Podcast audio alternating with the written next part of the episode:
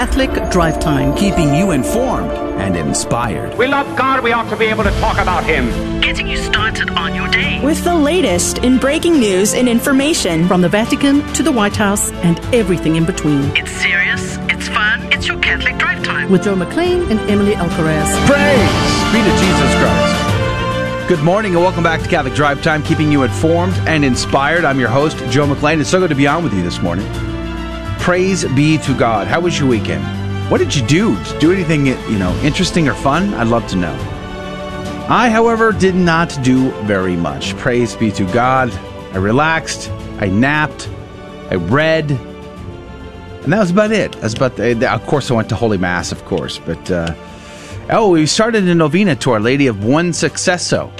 You know, that's one of the more that's one of the more detailed and intricate novenas that we pray as a family. Is probably that one. It's pretty involved, but uh, praise God. That kicked off last night. But at any rate, we have a great program lined up for you this hour. We're going to be speaking with Michael Lofton. He is a graduate of Christendom College with a master's. He's working on his doctoral thesis right now with Pontifex University. However, we're going to have a conversation with him uh, about uh, obedience, obedience from a lay perspective. Now, we all have this vision in our mind about how priests are supposed to be obedient to bishops, bishops obedient to His Holiness uh, Pope Francis in Rome, or even religious you know, poverty, chastity, obedience. We, we, we know these things, but what about lay folk? What is it? Is it the same for lay people in obedience to one's bishop? You know, when when His Holiness, for instance, or, or our bishops, when they say that uh, we should take the vaccine out of you know a sense of charity. Do we have a holy obedience to them to do that? Um, I'm not trying to stir controversy. I'm just asking the question: What is the role of lay folk when it comes to obedience? Well, Michael Lofton has done some work on this area, uh, and he's going to be uh, on the show today to have that conversation. He's with ReasonAndTheology.com, so we'll look forward to that. Plus, of course, we're going to have breaking news and stories. We're going to have Saint of the Day, Gospel of the Day. We'll have our What's Concerning Us section in in this hour. All that's coming up in this hour. So I hope you'll join us for the full show. Plus, next hour, we'll have our, our uh, fun trivia game show. That's coming up the next hour, if at all you're able to join us. But the team is here. Good morning to you, Emily Alcaraz. Good morning, Joe. Anything interesting this weekend, Emily? Um, I not really. I met with my Exodus 90 group. Um, that was fun. Went to mass. That was fun. Really? Mm-hmm. Uh, did you hear about the uh, the brand new uh, plague that's uh, encompassing the entire globe and it's infecting everyone? What's that? The sea shanties. that you know the sea shanty. My kids have been infected by the sea shanty that you introduced us to. I'm so sorry. Uh, or Adrian introduced us to on uh, on Friday. No, it was Emily was uh, one of one of both of you are probably totally responsible for my kids now singing it nonstop. One hundred percent, Emily. It's so 100%. fun though. It's yes. so fun. The Wellerman, I think it's called the Wellerman. Soon may the Wellerman come. yeah, don't do it. Don't don't don't. Let's not. Stuck mm, in my head. Mm, no. Good morning to you, Adrian Fonseca. Good. By the way. Good morning. Good morning. Yeah, this this weekend I uh, was actually live streaming a friend's wedding. So uh, happy uh, wedding to Peter and Erin Eldwanger. Yes, that's really cool. She's uh she works at the JP2 Foundation, so praise pretty cool. God. Well, congratulations to them. All right, uh, so we have a great program lined up for you this hour. Very excited. Let's begin with our prayer. Uh, so, your intentions, my dear listener, whatever they may be, I'm going to include those with mine and ask Our Lady to whisper our intentions into the ear of her Son, that we may draw ever so more closely into His most sacred heart. Uh, for I'm praying for the salvation of souls, for the conversion of sinners everywhere. I'm praying especially for the uh, the conversion of heart uh, of President Joe Biden, a Catholic, uh, on the life issues, on the, on marriage issues, and on the non-negotiable issues. I'm praying for peace in our country, peace in our families, and uh, obviously, I'm also praying for our team here as well. In the name of the Father, the Son, and the Holy Ghost, Amen.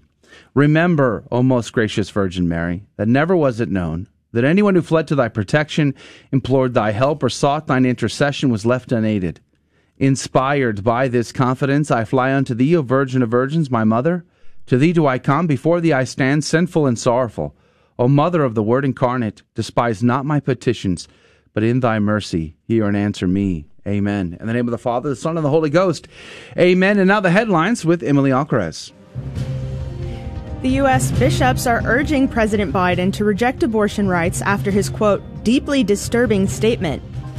The president's statement backing legal abortion on the anniversary of Roe v. Wade drew swift reaction from the U.S. Conference of Catholic Bishops, whose pro life chairman said that no president of the United States should ever defend denying the right to life of unborn children. Archbishop Joseph Naumann, head of the U.S. Bishops Committee on Pro-Life Activities, said, quote, It is deeply disturbing and tragic that any president would praise and commit to codifying a Supreme Court ruling that denies unborn children their most basic human and civil right, the right to life, under the euphemistic di- disguise of a health service.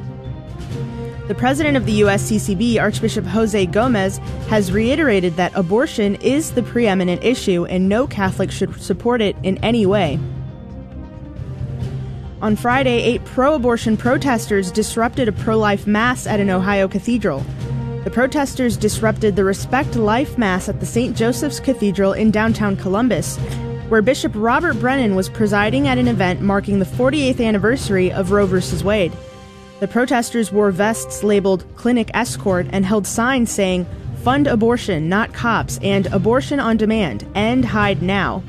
In a statement afterwards, Bishop Brennan said, quote, on this day, in remembrance of the Roe v. Wade Supreme Court de- decision, I ask all to continue to pray for the unborn who died, and for all those who have experienced the pain of abortion, and for those who cannot understand our divine and steadfast calling to champion this cause. As, as cases of assisted suicide continue to increase annually in Ontario, pro life advocates have called on the government to implement laws to help stem the tide of medically facilitated deaths.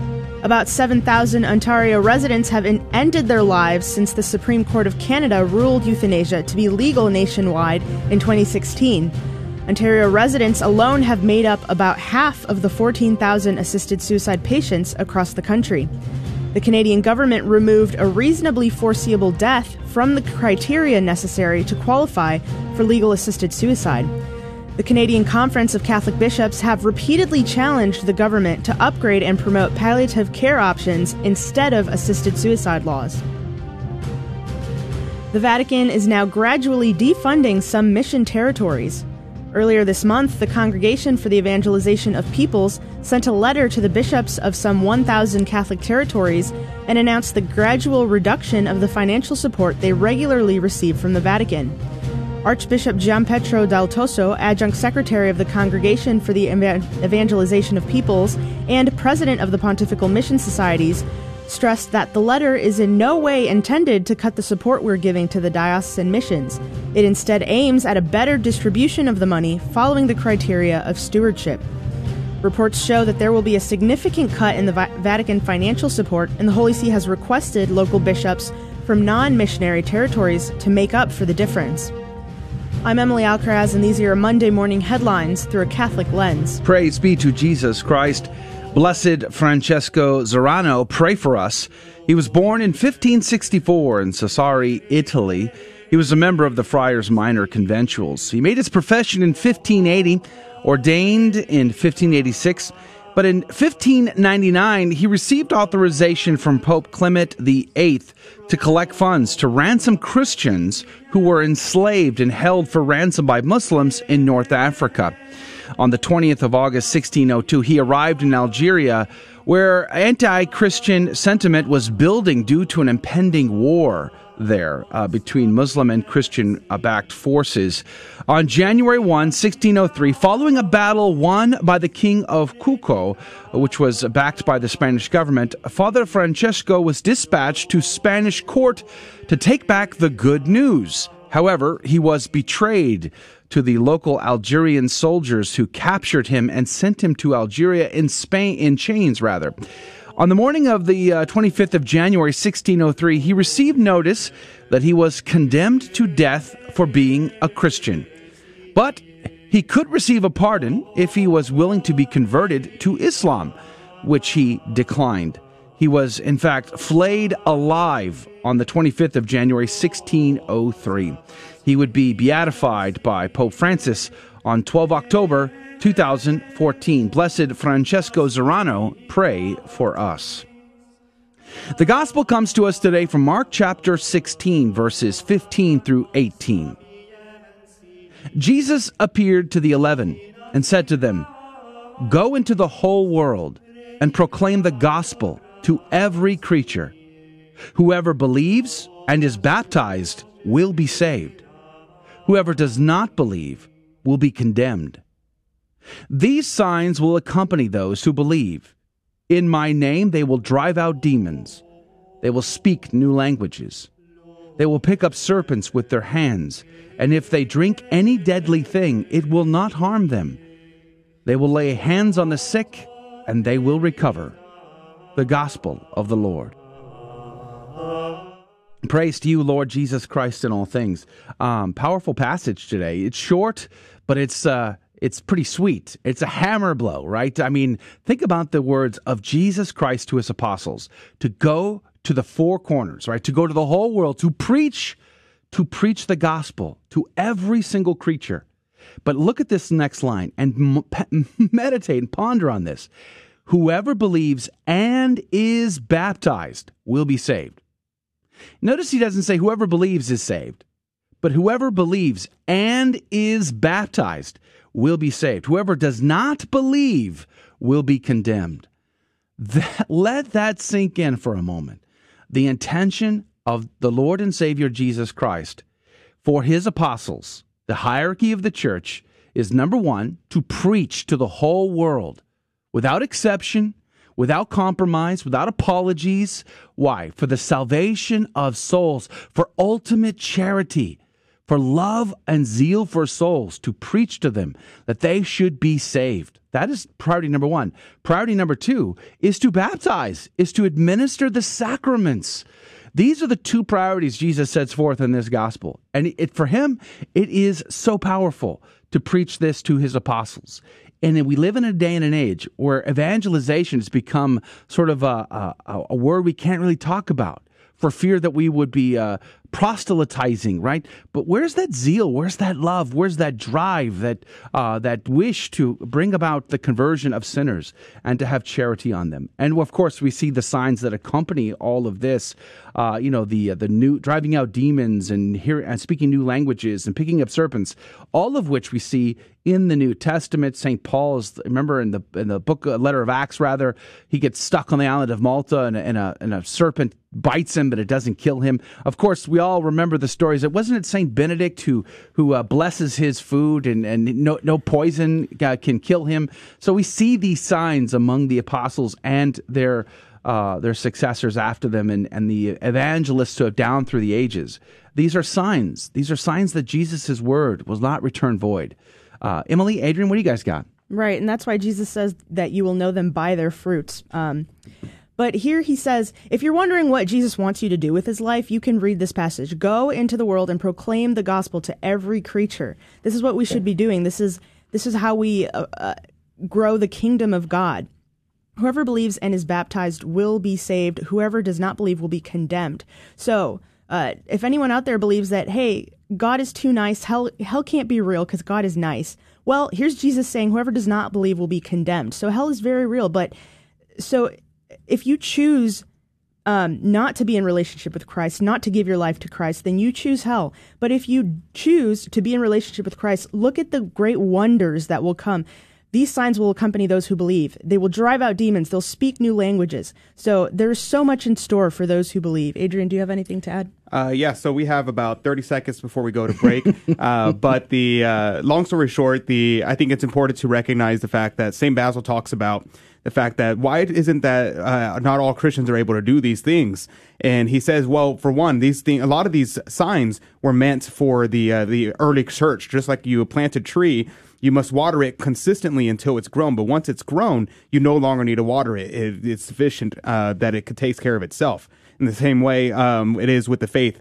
And so, but also he says we still see the miracles of driving out demons and the healing of souls, which is even greater miracles, um, which uh, we see that with, uh, for one, exorcist, and for two, uh, with the sacraments of confession, reconciliation, that kind of thing. Uh, so those are the points that uh, St. Basil makes, and we're going to break in about uh, a couple seconds. we always we cut you off. You know that it's funny to to cut you off. We have so much to offer, but don't go anywhere. On the other side of this break, we're going to have the "What's Concerning Us" section. Uh, and don't forget, Michael Lofton is going to be on the program later in about 15 or 20 minutes to talk about obedience from a lay perspective. All that plus more. Catholic Drive Time. Be right back. Does Jesus condemn praying the rosary in Matthew 6 7 when he says, as the King James renders it, use not vain repetitions as the heathens do? Protestants think so. What's the Catholic response? First, Jesus is not condemning repetitious prayer per se. If he were, well then he would be condemning himself, since according to Mark 14:39, he prayed multiple times, "Father, remove this cup, not what I will, but what you will." But that's absurd. So, what was Jesus condemning? He was condemning Gentile prayers, which were mindless, repetitious prayers, as the Greek text suggests. The Gentiles recited prayers only to appease their gods. They were, as the ORSV translates it, empty phrases, having nothing to do with expressing one's love for the gods. That's what Jesus is condemning, not the repetitious prayer of the Rosary. I'm Karlo Broussard with the ready reason for Catholic Answers. Catholic.com. Looking for a Catholic university where the greatest works of Western and Catholic tradition are the foundation for learning, all in an environment that is faithful to the magisterium? Recommended by the Cardinal Newman Society, the University of Dallas offers an exceptional liberal arts education, preserving the wisdom of the past while preparing students for world changing futures. Academically excellent, always faithful. Apply today at udallas.edu.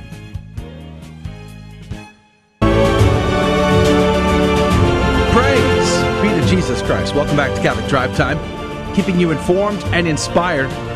I'm your host, Joe McClain. It is so good to be on with you today. Welcome to the What's Concerning Us section. I've got a few stories here. Of course, there's more, more China stories in the news.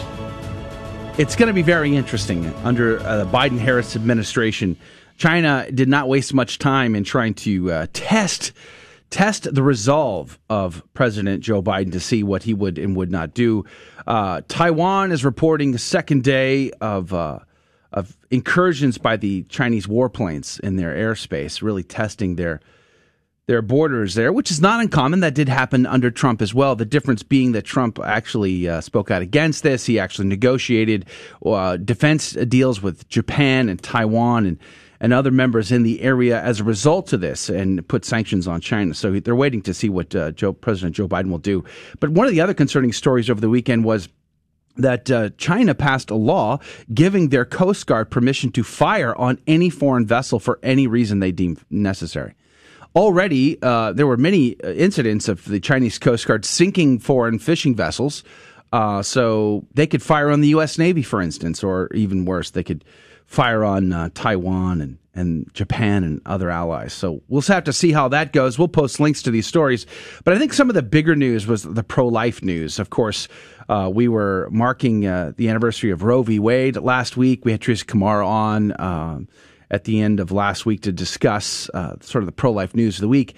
And on the actual anniversary of Roe v. Wade, this is a, an article out of the National Catholic Register says Biden Harris state their support for abortion on Roe v. Wade. You know, uh, President Joe Biden, uh, a Catholic, as we've said, as you well know, um, we we read the the letter from Archbishop Jose Gomez calling him out on these major issues, these life issues, these uh, uh, non-negotiable issues, and the reason why we call them non-negotiable is because always and everywhere they are intrinsically evil. There's never a good reason to do them. Uh, there's never a justifiable reason for them. That's why they they're uh, labeled non-negotiable. And so this article uh, points out that, uh, and I'll just read a little bit to you. I won't read the whole thing. I'll link to it instead. It says this is again the National Catholic Register. President Joe Biden and Vice President Kamala Harris stated their commitment to abortion on the anniversary of Roe v. Wade. In a statement marking the 48th anniversary of Roe v. Wade, the January 22, 1973 Supreme Court decision that legalized abortion throughout the U.S., the new president and vice president said they were committed to codifying Roe in law and to appointing pro abortion federal judges. The Biden Harris administration is committed to codifying Roe v. Wade and appointing judges that respect foundational precedents like Roe, their statement read. In the past four years, reproductive health, including the right to choose, has been under relentless and extreme attack, Biden and Harris said. Biden, who was Catholic, promised on the campaign trail that he would codify the 1973 ruling if elected as president. Now, again, on the very day of Roe v. Wade, they're signaling that they support uh, abortion and the right to quote unquote choice. And uh, and this is very disturbing for Catholics that that you would see a the second Catholic president in the history of the country supporting such a grave evil. So very concerning. And then of course we saw that plus this story out of Ohio uh, Catholic News News Agency reporting here, and I know Adrian, uh, this was a hot button issue for you as well, for all of us really. But it says pro-abortion protesters disrupt pro-life mass at Ohio Cathedral. Uh, it says uh, about eight pro-abortion protesters disrupted the Respect Life Mass at St. Joseph's Cathedral in downtown Columbus on Friday, where Bishop Robert Brennan was presiding at an event marking the 48th anniversary of Roe v. Wade it says, quote, 2468, this church teaches hate, the protesters shouted, saying that abortion rights were under attack. Um, you know what's interesting, or what's uh, fascinating to me in, on some level about this story, is how these protesters and m- many others, uh, they feel like the church is somehow public property. And they have every right to, to just bust on in and do and say as they wish. Um, you guys watched the video. What did you think? This absolutely infuriated me. I saw this on the weekend on Saturday, whenever the whenever it happened, and um, it just it boiled my blood because not just the fact that they would do this, but the fact that nobody stood up and did anything. That's what really made me angry. Because yeah, of course, uh, evil people are going to do evil things. Yeah, of course, uh, the these anti-life uh, people will come in and uh, start blaspheming and, and perform sacrilege and desecration of a church. Of course, they're going to do that. We expect that from them. But why did none of the men there stand up? Why did none of them? They, they stood. They sat there thinking, like, what's going on? Uh, we need to start thinking about this. This is going to start happening in Catholic churches all across America. We need to be ready for that. We need to start thinking to ourselves, what are, what is our plan? If someone starts coming in protesting, am I going to stand up and do something? We need to start mentally preparing for these situations to happen, and so that way we were not just sitting there and just like uh, just completely uh, star uh, dumbstruck, not being able to uh, figure out what to do next. We have to start preparing in our minds and discuss with our other parishioners if they do this to to our church what do we do? Mm. Are we going to react or are we just going to roll over and wait for the security to come in and uh, start dragging them out? One person trying to drag out seven people. Uh, what are we going to do? Right, because the church is a holy place. It's a sanctuary, a temple. That's where we keep the word made flesh in the tabernacle. And there was a point in history where the churches would be, um, you know, sanctuary places where you people would hide there and take refuge there. Um, that is a safe place, and we cannot allow these people to go in and desecrate that holy place. If you really believe that the the Word made flesh, God in in the Eucharist is present there, then you should be protecting Him and defending Him. Yeah, absolutely. And the other, and the other thing we need to make sure uh, we point out is a lot of people are like, "Oh, look, look, look! This is an example of a hate crime, a hate crime." And I, am like, yeah, of course. I mean, it's out of hatred for the faith, absolutely. But not just that. It's a sacrilege, it's a desecration, and it's a blasphemy. All three of those things. And we need to start using that language. It's not simply a hate crime. Because yeah, I mean, hate crime, okay, cool. You're you're doing something hateful. Yeah, that's bad. But this is so much worse because this is blasphemy against our Lord. This is blasphemy and sacrilege and desecration against our Lord and Savior Jesus Christ, who deserves nothing but respect, nothing mm. but honor. And so this is a, a one of the worst crimes that you could actually commit. I remember a few years ago um, at our parish that we were attending at the time downtown. There, I we showed up on a Sunday, and uh, the mass before was getting out, and we were, you know, making our way in as we typically do. But by the time I got into the church, um, the, a group had busted in the church with bullhorns, and this was an anti-Catholic Protestant uh, group and they were shouting in the church with their bullhorns and chanting with their bullhorns. It, and by the time I got there, they had already been expelled from the church because laymen decided they weren't going to stand around and let that happen. And they grabbed them by the collars and they tossed them onto the road. and so by the time I got there, we noticed there was like a huff of us, but they, they were already out of the church. And so we went to Mass and we were told at Mass that this group had done this and that they had uh, committed this, or, and, and, but they were still this group was still outside. They were uh, now at this point across the street and they were on their bullhorns shouting us down and uh, you know hurling uh, all kinds of accusations against Catholics, whatnot. And we were told not to engage them. We were told to ignore them or whatever. So after mass gets out, I and my family make our way to our to our van. But the whole time, my heart is just burning with you can't just let them get away with this. And I struggled so deeply with this uh, this notion that no one is responding to them. And I finally, I just, I, I snapped and I, lost control of my temper and I, I went all the way back from the parking lot to the street and I began to shout at the guy with the bullhorn. And I was uh, at the top of my lungs. And I had served in the Marine Corps, so I can be pretty loud and uh, it's so it's hard to compete with me sometimes. Ask my 15 uh, year old daughter; she'll tell you. But uh, I remember just just thinking thinking that someone needed to stand up to this guy. That it was unacceptable to let this guy with his bullhorn have the final word. And so they, I, you know, the our parishioner and fellow, uh, he was a police officer and a parishioner. He was trying to control the situation. He, he had really asked me to stop and cease and desist. And I ended up calling on my pastor and, and asking him to forgive me because he asked me not to do it, and I did it anyway. Uh, but I really felt like it was necessary for us to stand up to this stuff. And I think in this example in Ohio, uh, I think you make a good point there, Adrian. What are layfolk going to do in these circumstances? Because I think they're going to happen more and more. I mean, we saw that video out of Spain. What was that? Two years ago, three years ago, of those men locking arms surrounding the cathedral against the feminists that were that were hurling uh, biological fluids on them mm-hmm. for crying out loud. I mean, it was pretty disgusting. But the men locked arms, they prayed, they they sang hymns, and they stood their ground to protect the cathedral. And I think we are going to have those opportunities more and more. And we have to ask ourselves now uh, how are we going to respond to these? I'm not asking for violence. I'm not asking for, for ugliness and meanness in any way, shape, or form. But at the same time, we have to be committed to defending our faith and defending our churches necessarily if, if, if it comes to that. And we have to ask ourselves, what's, what are we going to do about that? Right. And I think it's another important thing is to look at the Maccabees. The Maccabees did the exact, this exact thing. They stood in the temple of our Lord, this temple of God, and they stood there and they defended the temple. They hold themselves up and they fought against the enemies of uh, of God to defend them, to defend God, to defend His honor, to defend His glory.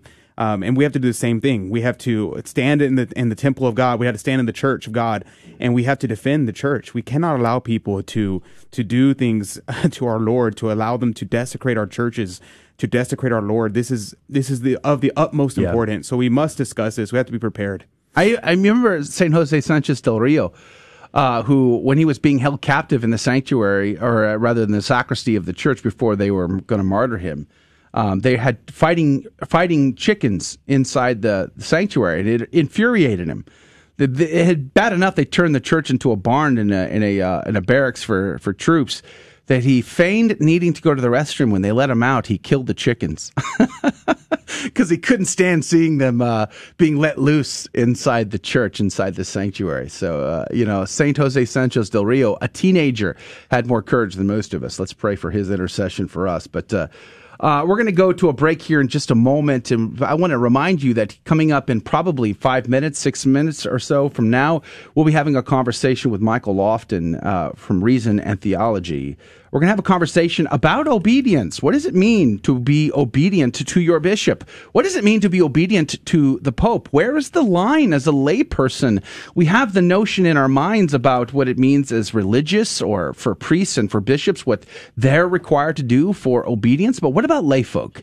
Where is the line where you can still be a Catholic in good standing and say, I don't have to agree to that or I don't have to obey that? That's the question because it's coming up more and more. For instance, uh, Pope Francis said we're, we should all get get the vaccine no matter what. Is that true? Do I have an, an obedience to the to the whole His Holiness Pope Francis uh, to to get the vaccine when I feel like it's too dangerous to do so for my wife and for my children and for myself? I mean, we're seeing news reports out that more and more people are dying uh, in uh, as re- as uh, as an effect of the vaccine, and so many different uh, reactions to it. So is there an obedience issue here? This and other examples we can bring up, but to have that conversation, Michael Lofton joins the show. Uh, we're excited about that. Plus, news and breaking stories with Emily Alcaraz and so much more. Catholic Drive Time is on the way. Don't go anywhere. We'll be back. We're excited. We're glad you're a part of it. Like, like subscribe, and share. We'll be right back. This is Dale Ahlquist with a Chesterton Minute. Have you ever heard someone say, I accept some of the things the church teaches, but I could never embrace the entire creed because there are some things in it that I just don't have any use for. G.K. Chesterton says, You might as well say that there's a great many things in the Encyclopedia Britannica that you don't have any use for. The church, like the encyclopedia, is meant for everybody, and not just for you. It is meant for everybody, which just happens to include you. The Catholic Church is a combination of things that are nevertheless one thing. We cannot accept only part of it without rejecting all of it. Want more than a minute? Visit our website at www.chesterton.org. We all know children have a natural innocence and a sense of wonder. Yet our world is full of distractions that can pull families in the wrong direction. But with the help of God and a church family, your children can grow in the security of faith, hope, and love. Weekly Mass provides that critical faith foundation needed in life. So if your family hasn't been to Mass in a while, we'd like to invite you home. Discover more at CatholicsComeHome.org. Welcome back to the Catholic Drive Time Show. I'm Emily Alcaraz, and these are your Monday morning headlines. The White House announced on Friday that our Catholic president will codify Roe v. Wade, which would allow for legal abortions even in the event that the Supreme Court overturns the 1973 ruling. In their statement, the Biden Harris administration said they are deeply committed to providing everyone with, quote, reproductive health care. Vice President Kamala Harris had in the past outlined a plan that would require states and local governments that have a history of restricting abortions to obtain federal approval before new anti abortion measures could take effect. The U.S. bishops called this statement deeply disturbing. The United Nations has adopted a resolution on protecting religious sites. Titled Promoting a Culture of Peace and Tolerance to Safeguard Religious Sites, the resolution asks Secretary General Antonio Guterres to launch an international conference to discuss the best means of implementing the United Nations Plan of Action to safeguard religious sites. The resolution highlights the increasing threats to culturally and spiritually significant sites by terrorists and militias, who have at times destroyed religious property and illicitly trafficked artifacts. The resolution challenges the United Nations to develop strategies, educational initiatives, and global communication campaigns and tools that foster greater multicultural respect and media awareness. Pope Francis has been forced to miss more events due to his recurrent nerve pain. The Holy See press office announced on January 23rd that because of sciatica, the 84 year old Pope would be unable to celebrate Mass marking the Sunday of the Word of God in St. Peter's Basilica. But our Holy Father will still lead the Angelus prayer at noon on Sundays and in the library in the library of the Apostolic Palace where the event has taken place since a resurgence of the coronavirus pandemic in Italy. The Holy Father has said, quote, Sciatica is very, very painful. I don't wish it on anyone. Portugal's Catholic bishops have suspended public masses amid rising COVID 19 cases. The bishops said that public masses would be suspended starting on January 23rd, the day before the country's presidential election, along with catechesis and other pastoral activities that required people to gather. They called on priests to offer live streamed masses. The bishops had called for the suspension of postponement or postponement of ba- baptisms, confirmations, and marriages earlier this month. The bishops said in a statement that they consider it a moral imperative for all stu- citizens and particularly for Christians to have the maximum sanitary precautions to avoid contagion. This is the second time that the bishops have suspended public worship in Portugal. I'm Emily Alcaraz, and these are your Monday morning headlines through a Catholic lens. Praise be to Jesus Christ in all things. Thank you, Emily, for reading the uh, headline news for us, keeping us informed.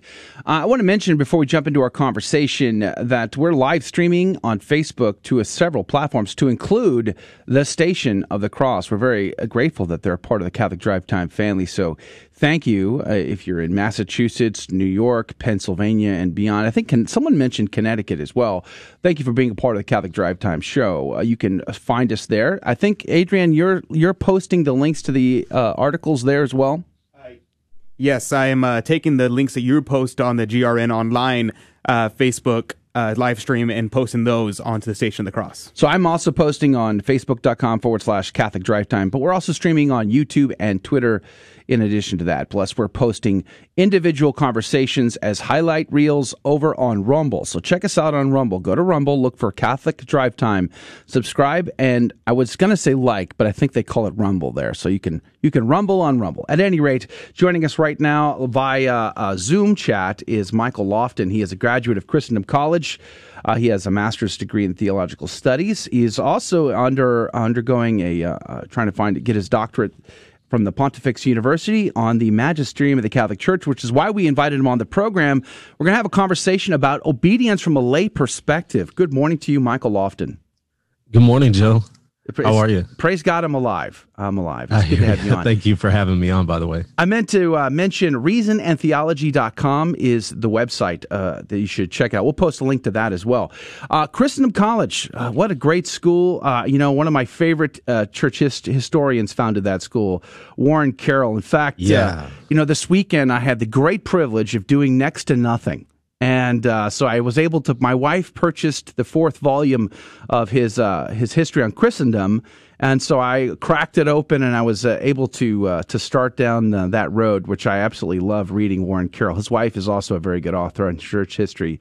God rest his soul. But uh, so congratulations from coming from such good pedigree there, Michael.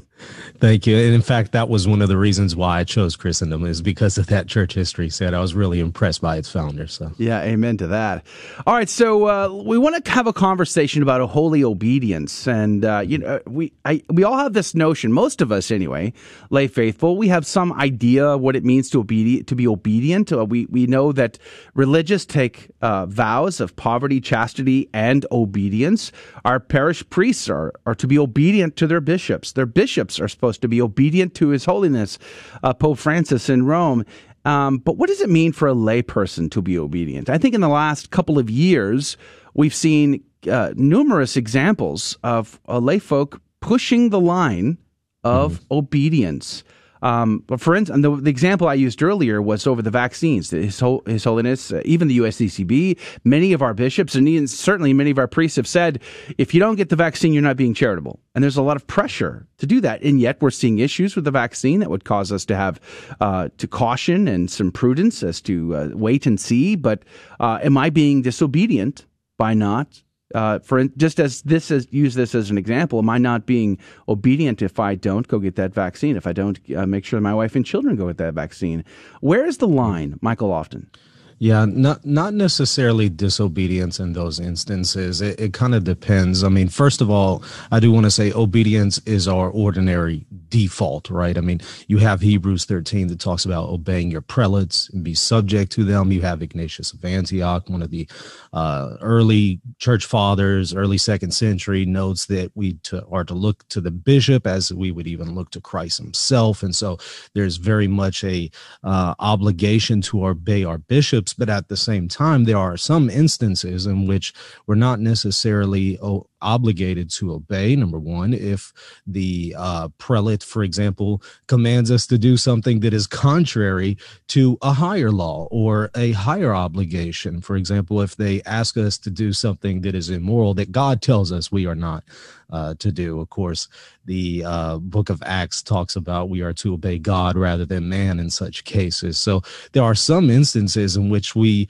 are to give our uh, uh assent, if you will, to a higher obligation. Or if the prelate is asking us, and this is something that Thomas Aquinas notes, if he's asking us to do something that he has no right to ask us uh, for obedience on. So um, there are some instances in which we could uh, say that we are not necessarily bound to obey our bishop, but ordinarily, the ordinary disposition is to give obedience to our prelates.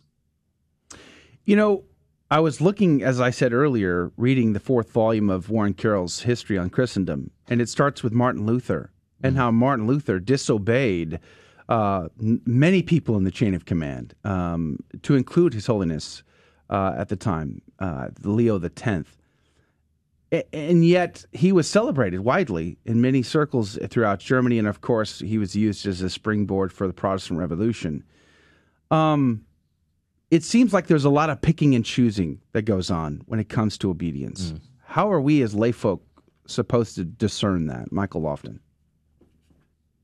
Yeah, you know, in those cases, for example, I'm glad you, you bring up the instance of Martin Luther. You know, when you have uh, Pope Leo the Tenth there, who teaches certain things, you know, in his teaching authority, what we call the magisterium, in his in his magisterium, whenever he teaches something on faith and morals, there is ordinarily supposed to be an um, an assent that is supposed to be given of the intellect and the will at the very least just kind of depending on what degree of authority the pope is teaching something. So whenever luther would disregard these teachings he's going against a teaching authority that has been given to that pope by christ.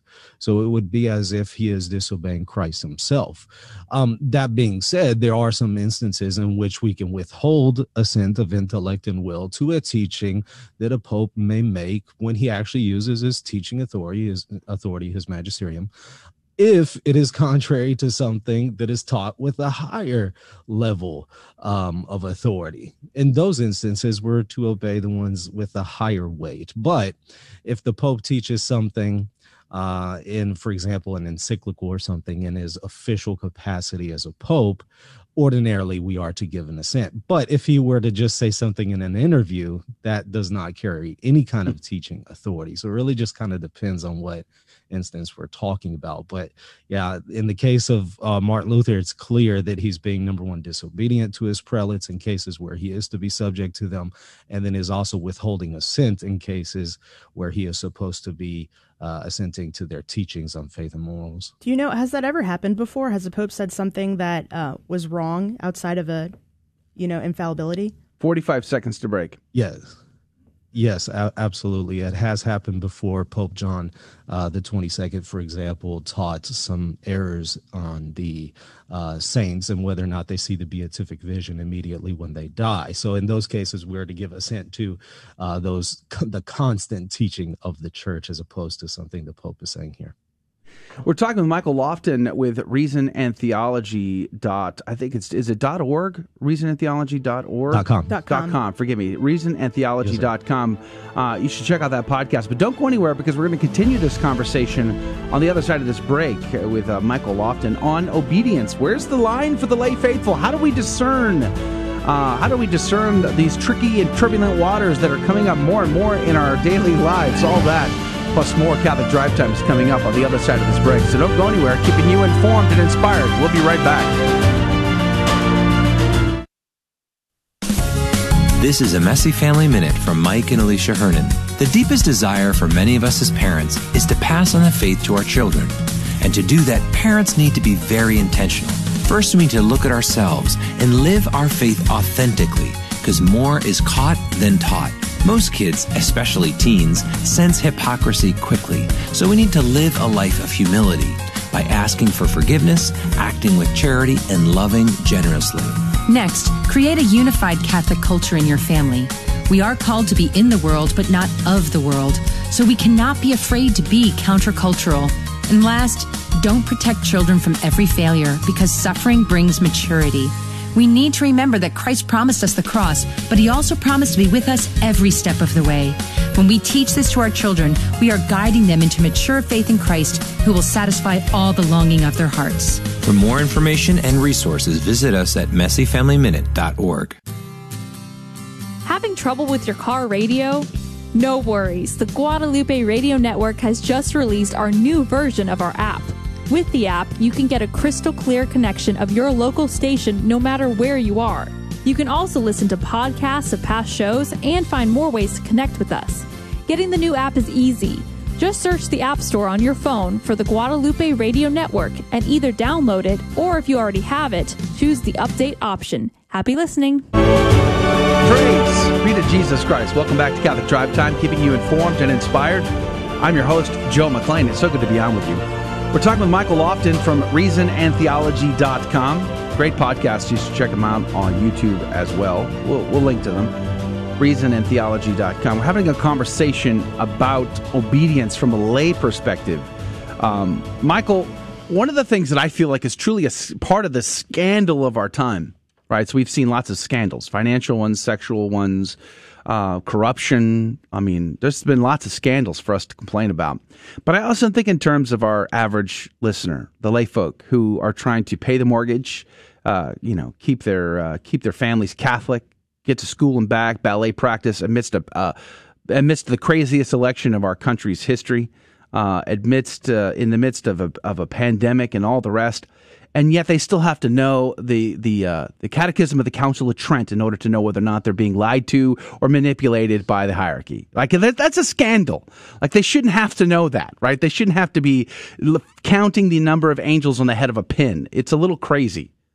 Um, so I, I, go back to my question, and I know Emily brought up the papal infallibility and trying to define that for for layfolk, but like, how are we supposed to know? And a lot of these questions, Amoris Laetitia, it's a con- contested encyclical by His Holiness. Um, how are we as lay folks supposed to sort this stuff out and know where our role is? Yeah, that, that's such a good question. Very difficult one too, because you, you rightly note we're in a very uh, chaotic time right now in church history. So the burden really is on us as the lay faithful to discern some of these things. Ordinarily, we should be able to simply uh, be able to trust our prelates. And in many cases, we can, but unfortunately, in some cases, um, there is a level of discernment that we have to employ. And so uh, the first rule of faith, I would say, go to scripture, right? You need to go to scripture. You can also read the constant teaching of the church and uh, the traditions that we can find in, for example, church fathers and catechisms. But you're right, that's hard because that puts a burden on us. We're trying to go about our daily lives and live, you know, a practical life, and here we are having to search these things out in scripture and tradition when we should be able to, you know, ordinarily just be able to trust our prelates on this issue. Let's talk about. Let's go back to the papal infallibility issue. Uh, define that. What is yeah. papal infallibility and papal infallibility? Right? And a lot of people have a misimpression here. They think mm-hmm. that if the Pope teaches on a matter in faith and morals, it's automatically definitive, automatically infallible. And that's not necessarily the case. And, you know, the First Vatican Council gives us some indicators to determine when that's going to be. But he has to, of course, be speaking as the Pope to the entire church. You know, it's not just something in an interview. He has to be speaking as the bishop of Rome, the successor of the Apostle Peter, on a matter of faith and morals, and he has to bind. It has to be something that he teaches, um, uh, something to be held definitively. You know, so it, it, there are some clear indicators that have to be given. Um, so I, I would say it is exceptional for the Pope to teach infallibly. Ordinarily, he teaches with what we call his ordinary magisterium and it might carry a certain degree of assent unless it's contrary to something else that's taught with a higher assent right? But um, ordinarily it carries a certain degree of assent and obligation on our part but that does not make it infallible in and of itself. Ordinarily he's not teaching infallibly. Now i want to reiterate this.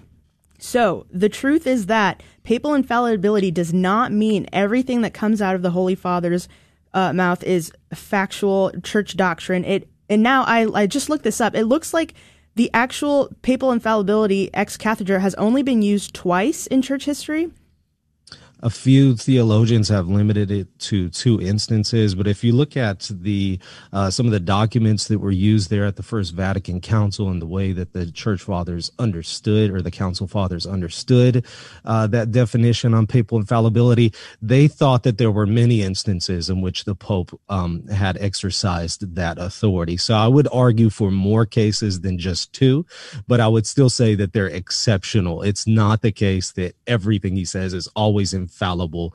In fact, the vast majority of things he says is not infallible. And some things that he says, for example, in a papal uh, interview or a flight interview or something like that, ha- carries no obligation on our part. Okay, so if there if that's true and papal infallibility is very rare, um, can, is there any instance in in uh, Pope Francis's pontificate so far where you said you can say that he did use it?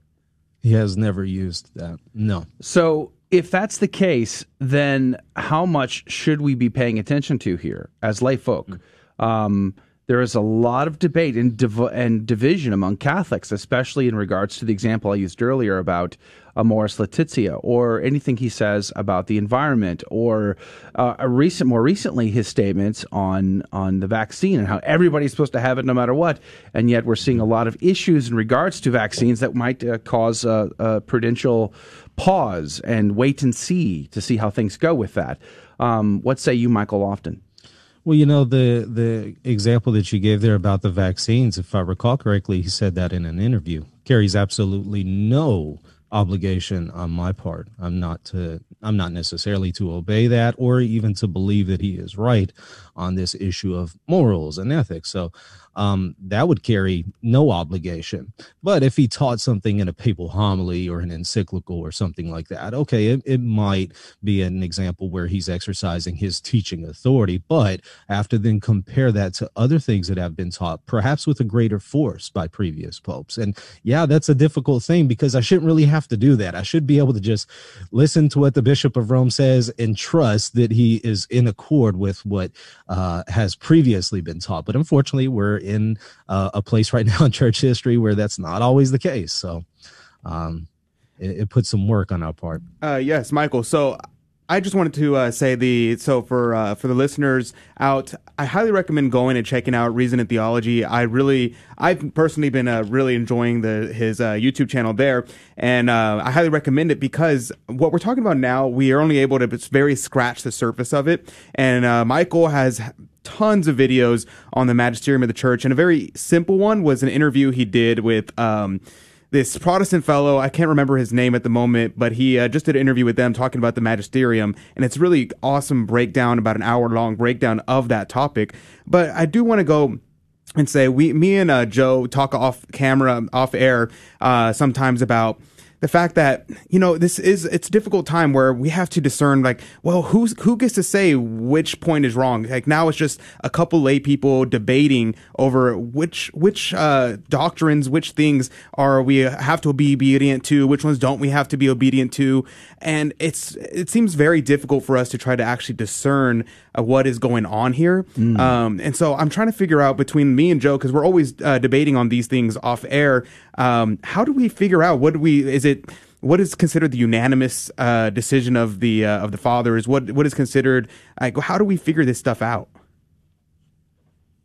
Yeah, and and of course, uh, of course, your first go to is going to be your conscience, right? But you have to make sure that your conscience is well formed by scripture and tradition and and things like that. So, um, first you want to obey your conscience but in the meantime while you're trying to properly form your conscience you, you ask a good question. How do you recognize something that has been constantly taught? Well i mean some of the indicators that the popes have given us is just that. It has to be a constant teaching of the pope and it has to be something that they believed was obligatory on our part that they taught that we we must obey and believe this. If those indicators aren't there it's not necessarily uh, the constant teaching of the church but that requires a, a lot of uh, work on our part. So sometimes we we go to some of the theologians who've done some of the work and and we consult them, but uh, ultimately that that's that can be a long process. So in the meantime, you you first go to your conscience. Right. And So what I'm thinking is also like, for instance, uh, I was talking to my mother the other day,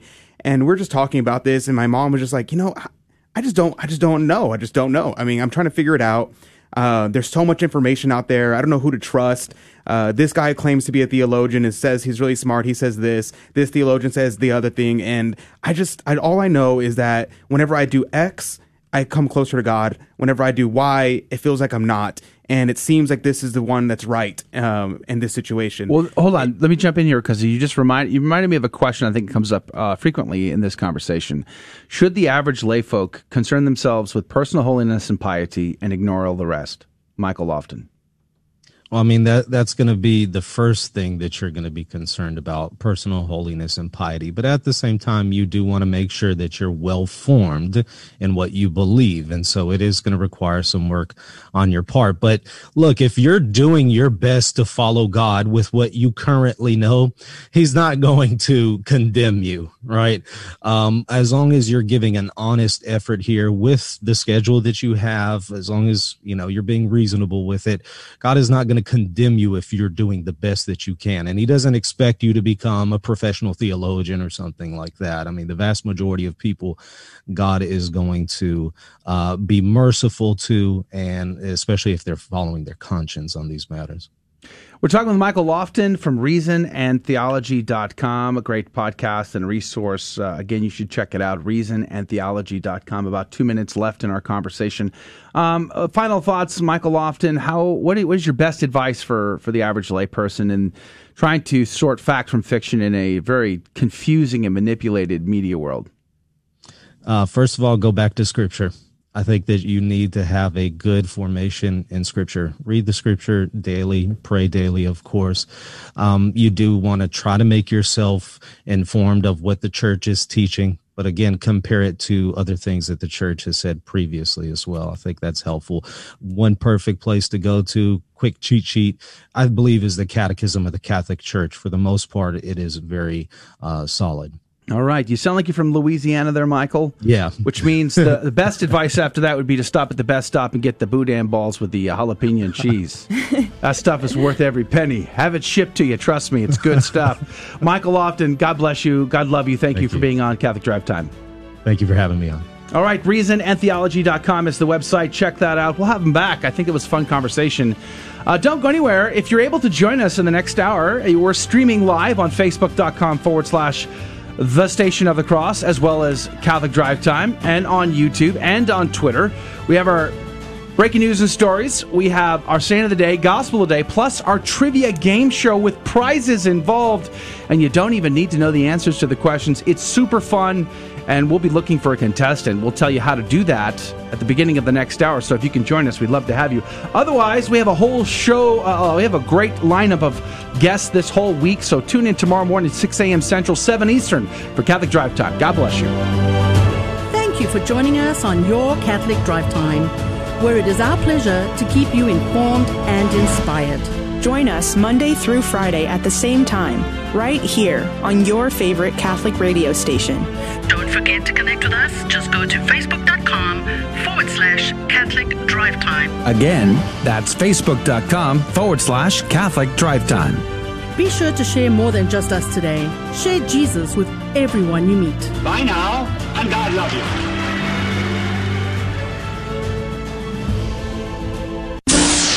A friend of mine said that his church takes the Bible literally, but that the Catholic Church doesn't. Is that true? Catholics actually interpret the Bible in a literal sense, while many fundamentalists, evangelicals, and others interpret the Bible in a literalist sense. The literal meaning of a passage of Scripture is the meaning the author of that passage of Scripture intended to convey. The literalist interpretation of a passage of Scripture is that's what it says, that's what it means. Here's an example to illustrate the difference. If you were to read a passage in a book that said it was raining cats and dogs outside, how would you interpret that? As Americans in the 21st century, we know that the author was intending to convey the idea that it was raining pretty doggone hard outside. That would be the literal or Catholic interpretation. The literalist interpretation would be that were you to walk outside, you would actually see cats and dogs falling from the sky like rain. No taking into account the popularly accepted meaning of this phrase. No taking into account what the author was intending to convey. The words say it was raining cats and dogs, so by golly, it was raining cats and dogs. That is the literalist or fundamentalist way of interpretation. Now, if someone 2,000 years in the future picked up that same book and read it was raining cats and dogs outside, in order to properly understand that passage in the book, they would need a literal interpretation, not a literalist interpretation. Now, think about that in the context of interpreting the Bible 2,000 to 3,000 years after it was written. We need a literal or Catholic interpretation versus literalist or fundamentalist interpretation. A beacon of truth in a troubled world. This is the Guadalupe Radio Network, radio for your soul.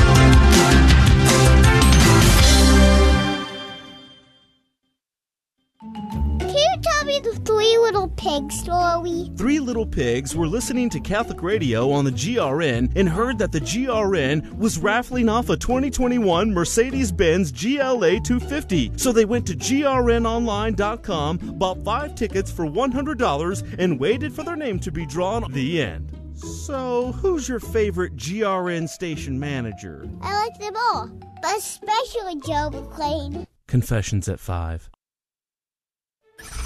Welcome to your Catholic Drive Time, keeping you informed and inspired. We love God, we ought to be able to talk about Him. Getting you started on your day. With the latest in breaking news and information From the Vatican to the White House and everything in between. It's serious, it's fun, it's your Catholic Drive Time. With Joe McClain and Emily Alcaraz. Praise be to Jesus Christ. Welcome back to Catholic Drive Time, keeping you informed and inspired. I'm your host, Joe McClain. It's so good to be on with you. God is so very good. How was your weekend? Was it good? Did you do anything interesting or fun? I'd love to know. If you're hanging out with us on the live video feed, why don't you chat? Why don't you comment there and tell us uh, who you are, where you're from, and uh, what'd you do this weekend? Was it anything interesting? I, I got to do almost nothing. I mean, I did a little something, but not much. I did uh, start reading the fourth volume of Warren Carroll's History of Christendom, which is my favorite history of the Catholic Church ever. It's so incredible.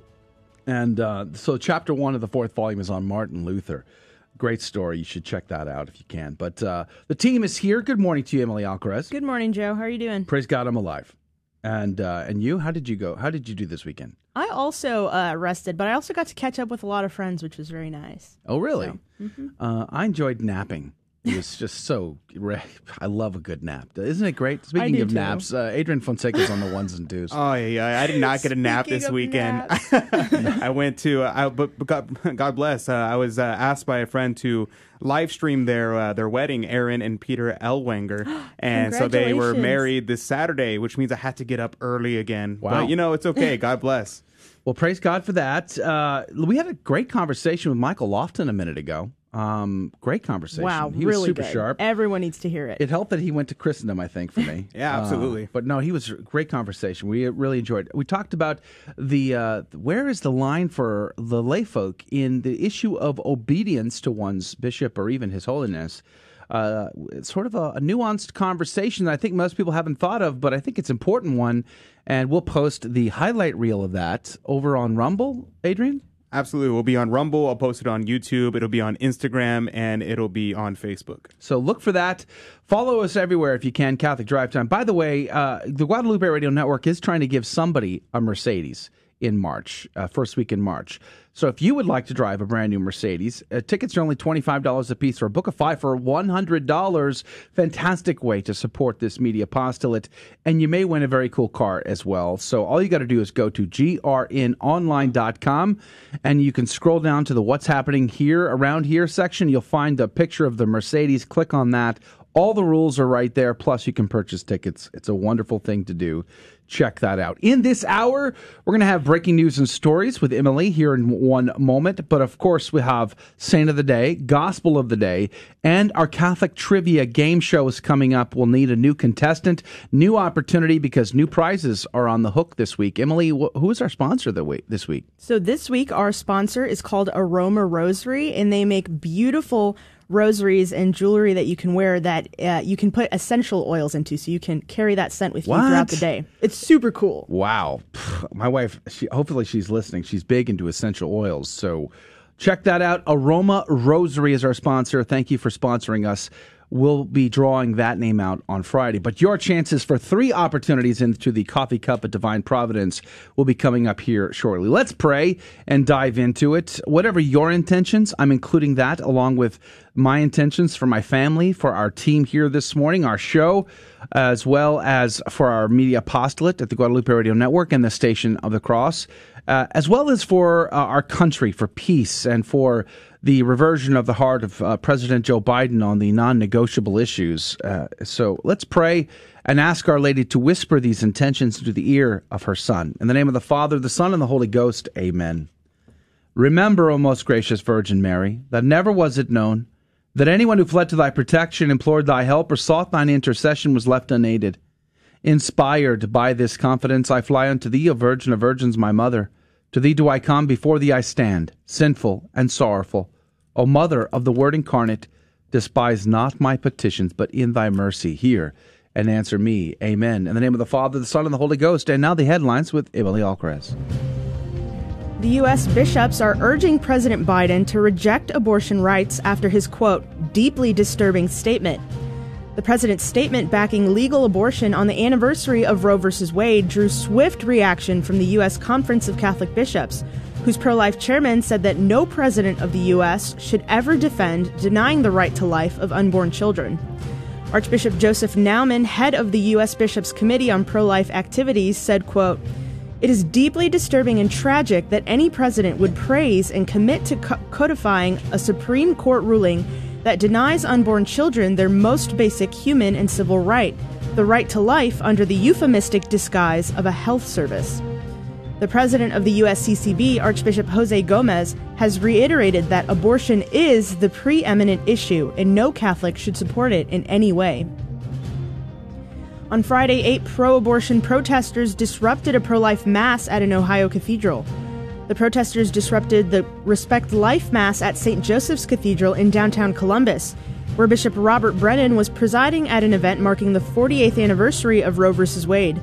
The protesters wore vests labeled Clinic Escort and held signs saying, Fund, fund abortion, not cops, and abortion on demand, end Hyde now. In a statement afterwards, Bishop Brennan said, quote, On this day, in remembrance of the Roe v. Wade Supreme Court decision, I ask all to continue to pray for the unborn who died, and for all those who have experienced the pain of abortion, and for those who cannot understand our divine and steadfast calling to champion this cause. As cases of assisted suicide continue to increase annually in Ontario, pro life advocates have called on the government to implement laws to help stem the tide of medically facilitated deaths. About 7,000 Ontario residents have ended their lives since the Supreme Court of Canada ruled euthanasia to be legal nationwide in 2016. Ontario residents alone have made up about half of the 14,000 assisted suicide patients across the country the Canadian government removed a reasonably foreseeable death from the criteria necessary to qualify for legal assisted suicide. The Canadian Conference of Catholic Bishops have repeatedly challenged the government to upgrade and promote palliative care options instead of assisted suicide laws. And Portugal's Catholic bishops have suspended public masses amid rising COVID 19 cases.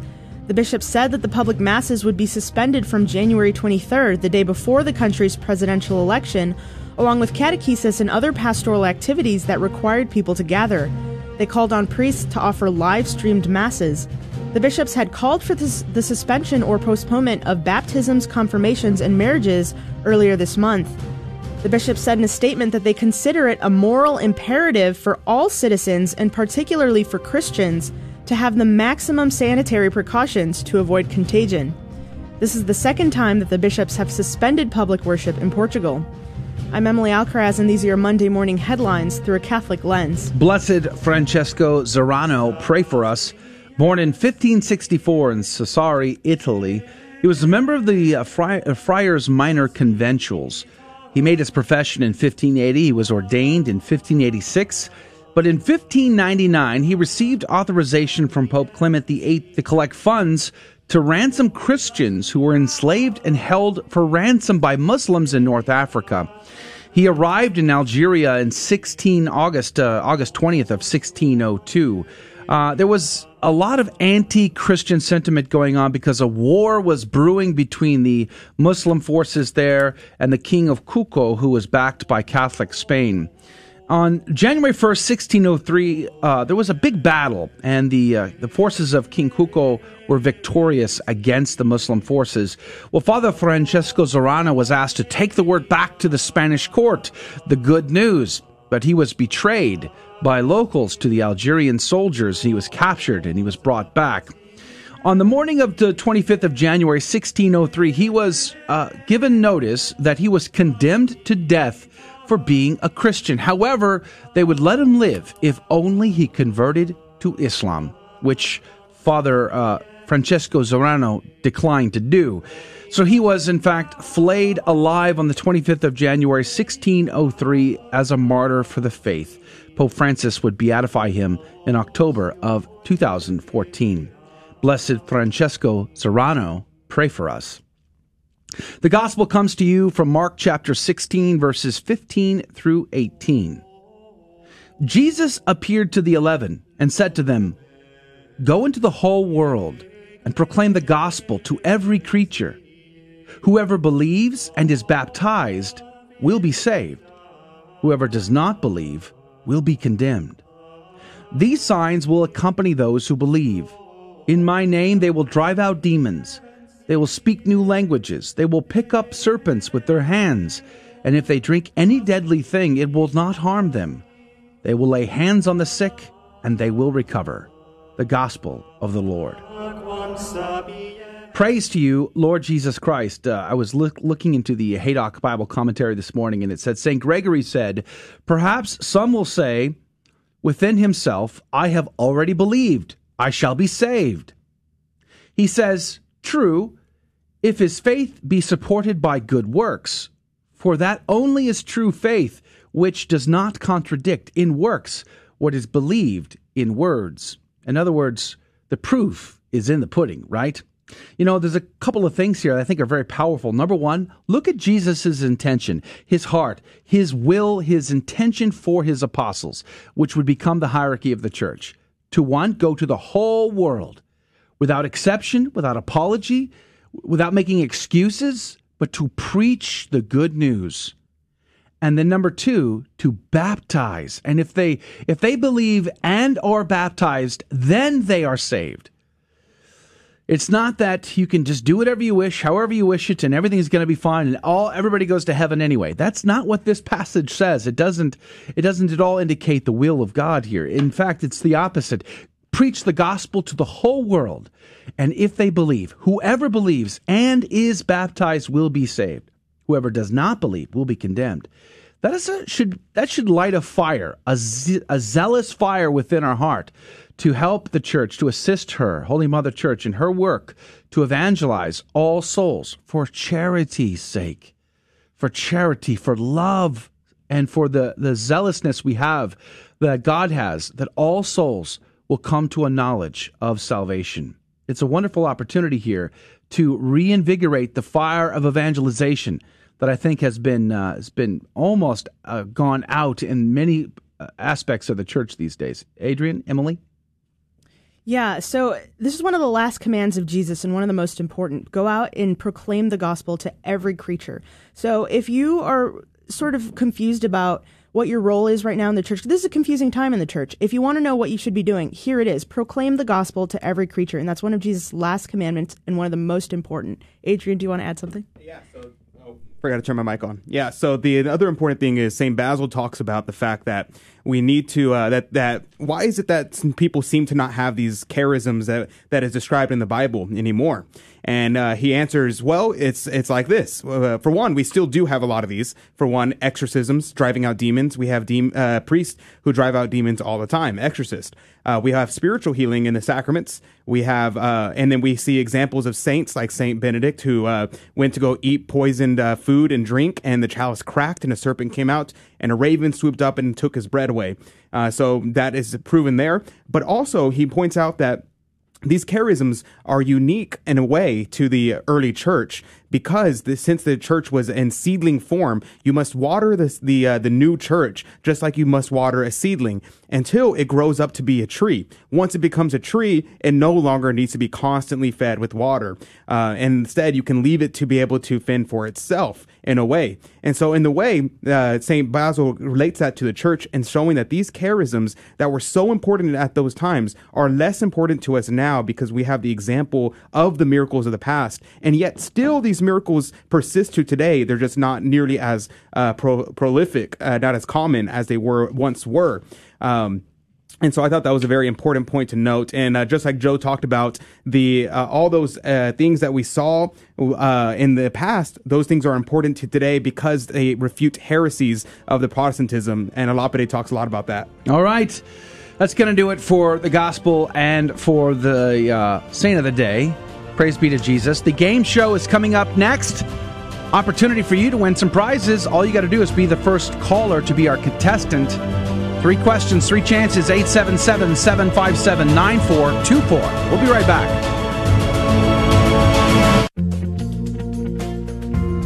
Blessed John Paul II once said, As the family goes, so goes the nation, and so goes the whole world in which we live. How easy it is to point fingers and place blame for the mess in which our society has found itself. But stop just for a minute and ask, What have I done to make it better?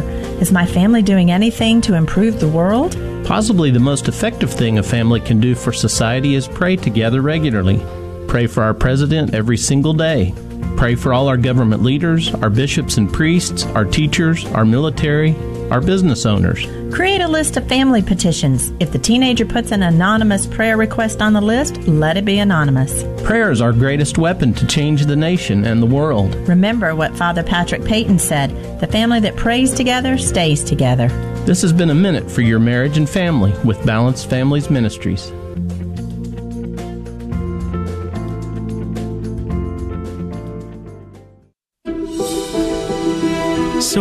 Us carry such heavy burdens. She's having a relationship with George. It's disgusting. It's dis- Deep within, we struggle because sin separates us from God. But thanks to the grace of confession, God compassionately listens, forgives, and sets us free. So if it's been a while since you've been to confession or Mass, come home and experience a fresh start. Visit CatholicsComeHome.org. trouble with your car radio? No worries. The Guadalupe Radio Network has just released our new version of our app. With the app, you can get a crystal clear connection of your local station no matter where you are. You can also listen to podcasts of past shows and find more ways to connect with us. Getting the new app is easy. Just search the App Store on your phone for the Guadalupe Radio Network and either download it or if you already have it, choose the update option. Happy listening. Welcome to another round of fear and trembling. the Catholic Trivia Game Show that helps you work out your salvation by the seat of your pants. It's a 50 50 chance, and prizes are involved. Avoid the weeping and gnashing of teeth. Call now to take your shot 877 757 9424. And now, your host, Joe McClain. Praise be to Jesus Christ. Welcome back to Catholic Drive Time uh, and Fear and Trembling, our Catholic Trivia Game Show. We're looking for a contestant, so the phone lines are wide open.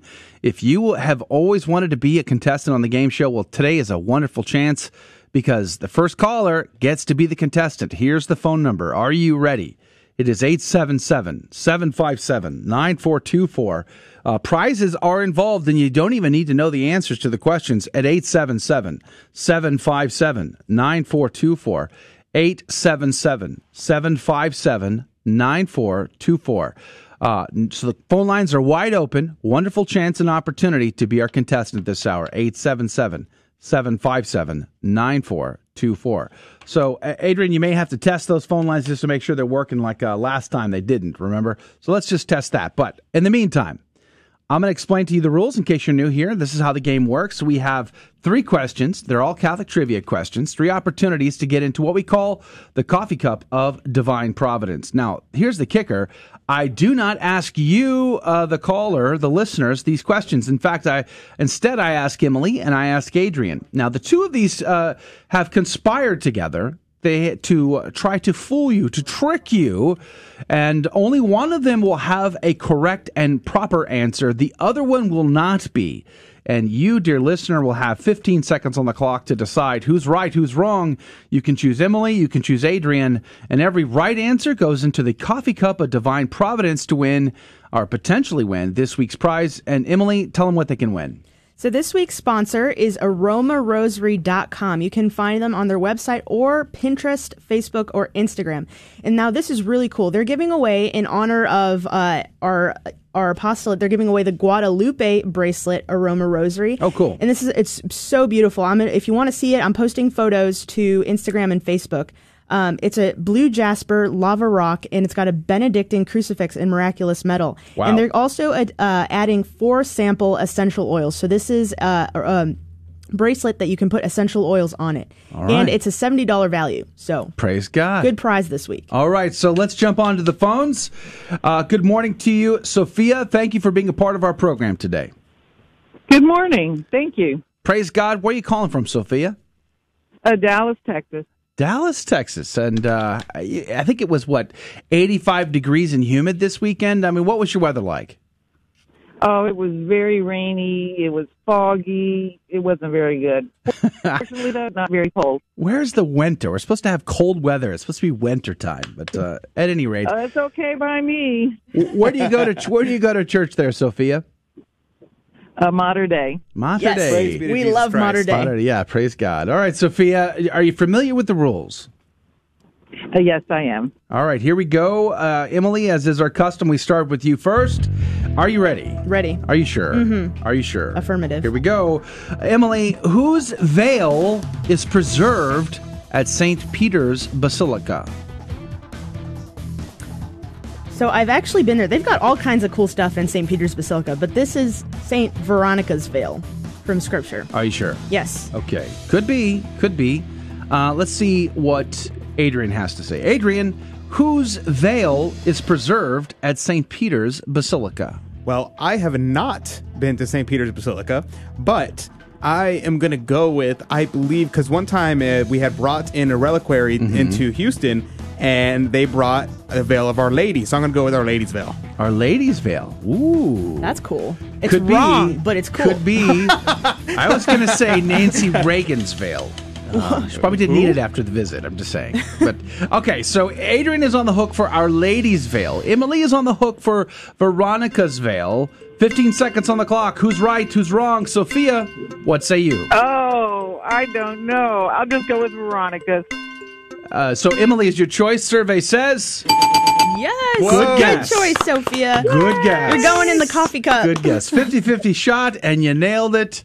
Congratulations, Sophia. You're already in the coffee cup at Divine Providence for what? What the sponsor? One more time. The Aroma Rosary Guadalupe bracelet, seventy dollar value. Praise God. So it's a big, uh, it's a big gift this week. So congratulations, Sophia. Are you ready for your second chance? Yes, go ahead. All right, all right, Adrian. We're going to start with you this time. Uh, this one, a s- total softball question. This, this, this, this question here. But are you ready, Adrian? One hundred percent. Okay, here we go. Who was known as the Little Flower? Who was known as a little flower?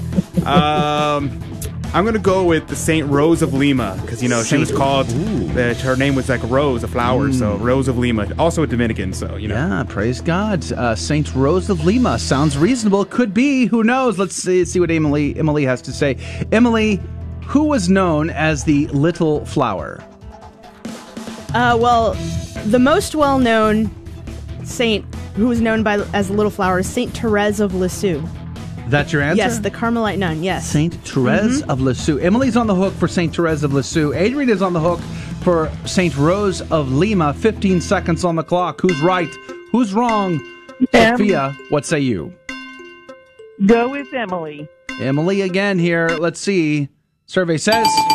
Congratulations. There we go. That was too easy, though. Yeah, Sophia, No. right? That was like way too easy Rose of a of. Lima is also called the flower. Hey, we need a break. okay, truth in advertising. I forgot to pick the questions this morning, so Adrian picked all of these questions. And I picked the easiest ones I could picked find. the easiest ones. I like to get a little harder here. Uh, but uh, all right, so two for two, Sophia. Last opportunity in the coffee cup of divine providence, but this one, this one could be tricky. It's got the potential for trickiness. So keep your ears uh, peeled for for Adrian and Emily's uh, manipulations. That's just my fair warning to you. Are you ready, Sophia? Yes, I am. All right, Emily, we're back to you this time. Emily, Okay. who was the father of the Virgin Mary? Hmm. Well, I, I don't think it, I don't think they say in scripture. Um, the only relative I can think of related to Mary in scripture is Zechariah. Okay, So Zechariah? that's what I'm going to go with. That's with. your answer? Mhm. Okay. Uh, Adrian, who was the father of the Virgin Mary? Uh, so the the father of the Virgin Mary is Saint Joachim or Joachim, however you want to pronounce it. Joachim. You're just showing off now.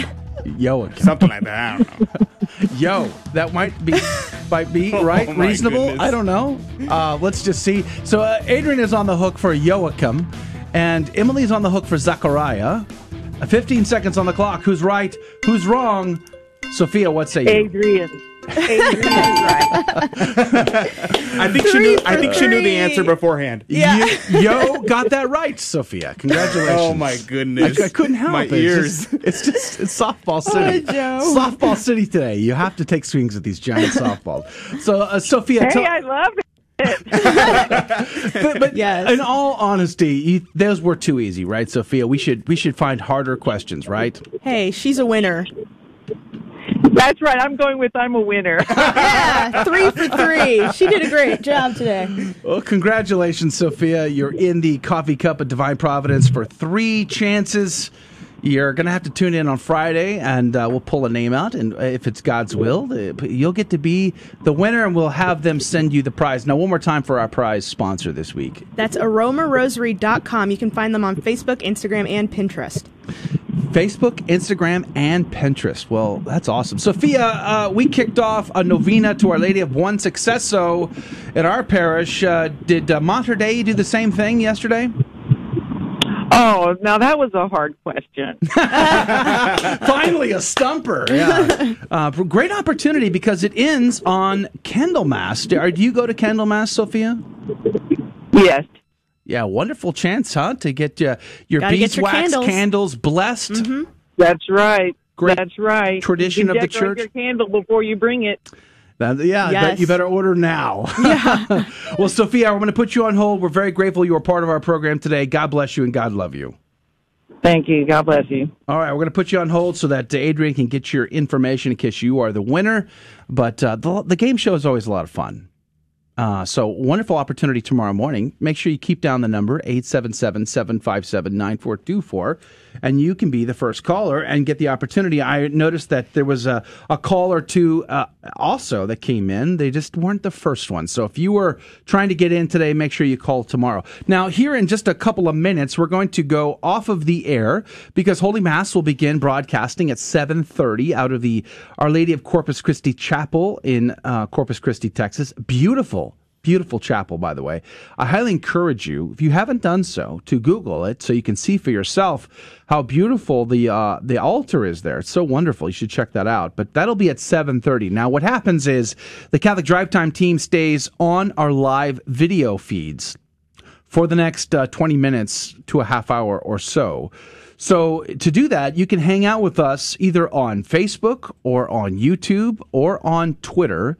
Just search for Catholic Drive Time. Super easy, all one word Catholic Drive Time and you'll find us. You'll be able to comment there. For instance, uh, Maria Wade is hanging out with us over on on uh, YouTube as well as others. And I asked earlier, "What have you done over the weekend?" And uh, she said she bought a new statue of Saint Joseph. And I thought, "Oh, that's so wonderful." You know, it kind of reminds me of my wife. She's buying new statuaries almost every other day these days. In fact, we got a beautiful statue of Saint Michael, the archangel. Uh, but it freaked me out a little bit because it came in with a, sh- a sword that was actually very sharp. I'm like, I'm gonna have to keep my kids away from this thing. It's uh, it's kind of a deadly weapon, you know. But uh, And but- my grandma commented on YouTube. Hi, grandma. She said good morning. Praise God. All right, so if you can hang out with us on all three of those platforms, we'd love to know where you're from. Let's just comment, you know, on Facebook, on YouTube, on Twitter. Search for Catholic Drive Time. Where are you from? And uh, what parish you go to? We'd love to know that. We'll hang out with you for the next uh, 20 minutes or so and conversate about the program today. We had a great conversation with Michael Lofton. We'll post his interview on uh, on YouTube and Rumble later today. But you can always find the audio podcast of the show over on grnonline.com forward slash CDT. You can find that there. But don't forget, download the, the mobile app. It's a great way to stay in touch with the Guadalupe Radio Network, with our media apostolate, catch the live programming on your local radio station, as well as uh, as this show, of podcasts, and so much more. The program schedule, it's all right there. And if you're listening on Station of the Cross, download their app. Super important to stay truly connected to these media apostolates. God love you. God bless you. We'll see you tomorrow morning, 6 a.m. Central, 7 Eastern. Till then, God bless. Thank you for joining us on Your Catholic Drive Time, where it is our pleasure to keep you informed and inspired. Join us Monday through Friday at the same time, right here on your favorite Catholic radio station. Don't forget to connect with us. Just go to facebook.com forward slash Catholic Drive Time. Again, that's facebook.com forward slash Catholic Drive Time. Be sure to share more than just us today. Share Jesus with everyone you meet. Bye now, and God love you.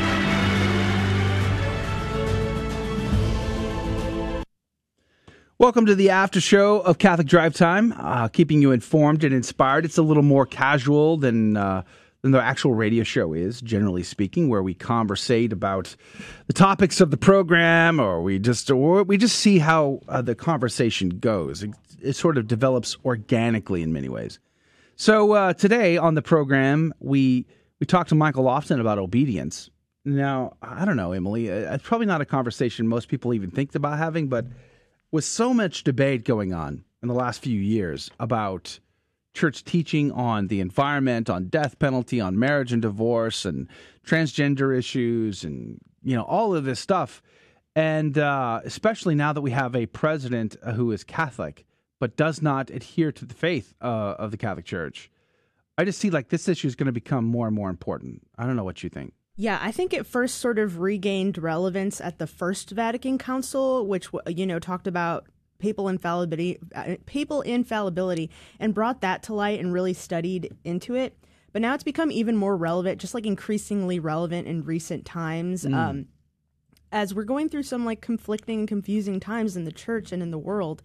And so, yes, obedience is is our default, as our guest said earlier, but you know, we're getting into some tricky situations here. Yeah, amen.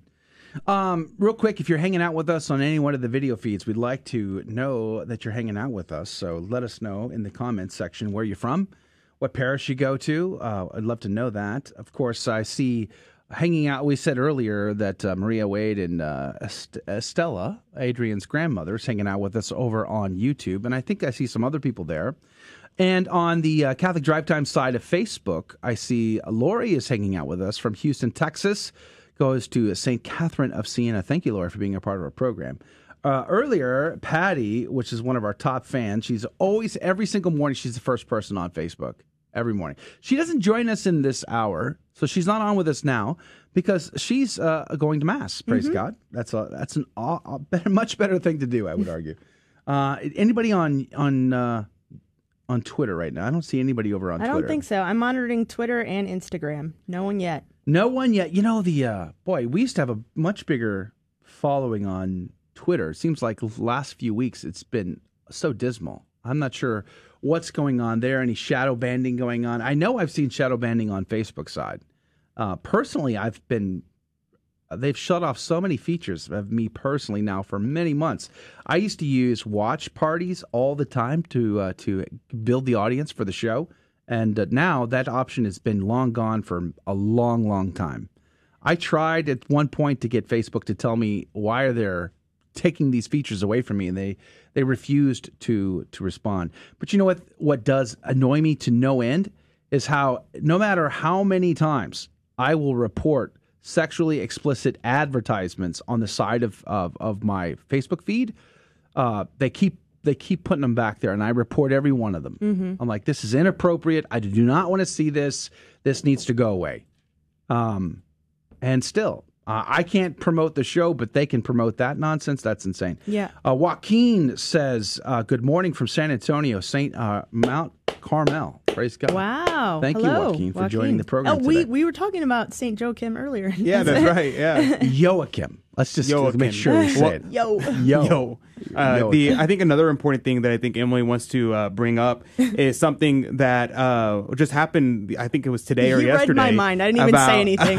about um, Carrie Gress Yes, being uh, Dr. canceled. Carrie Oh, Gress. That we had her on our show. Her book got booted off Facebook. Facebook is censoring tan books, and we have had Dr. Yeah. Carrie Gress on as a guest.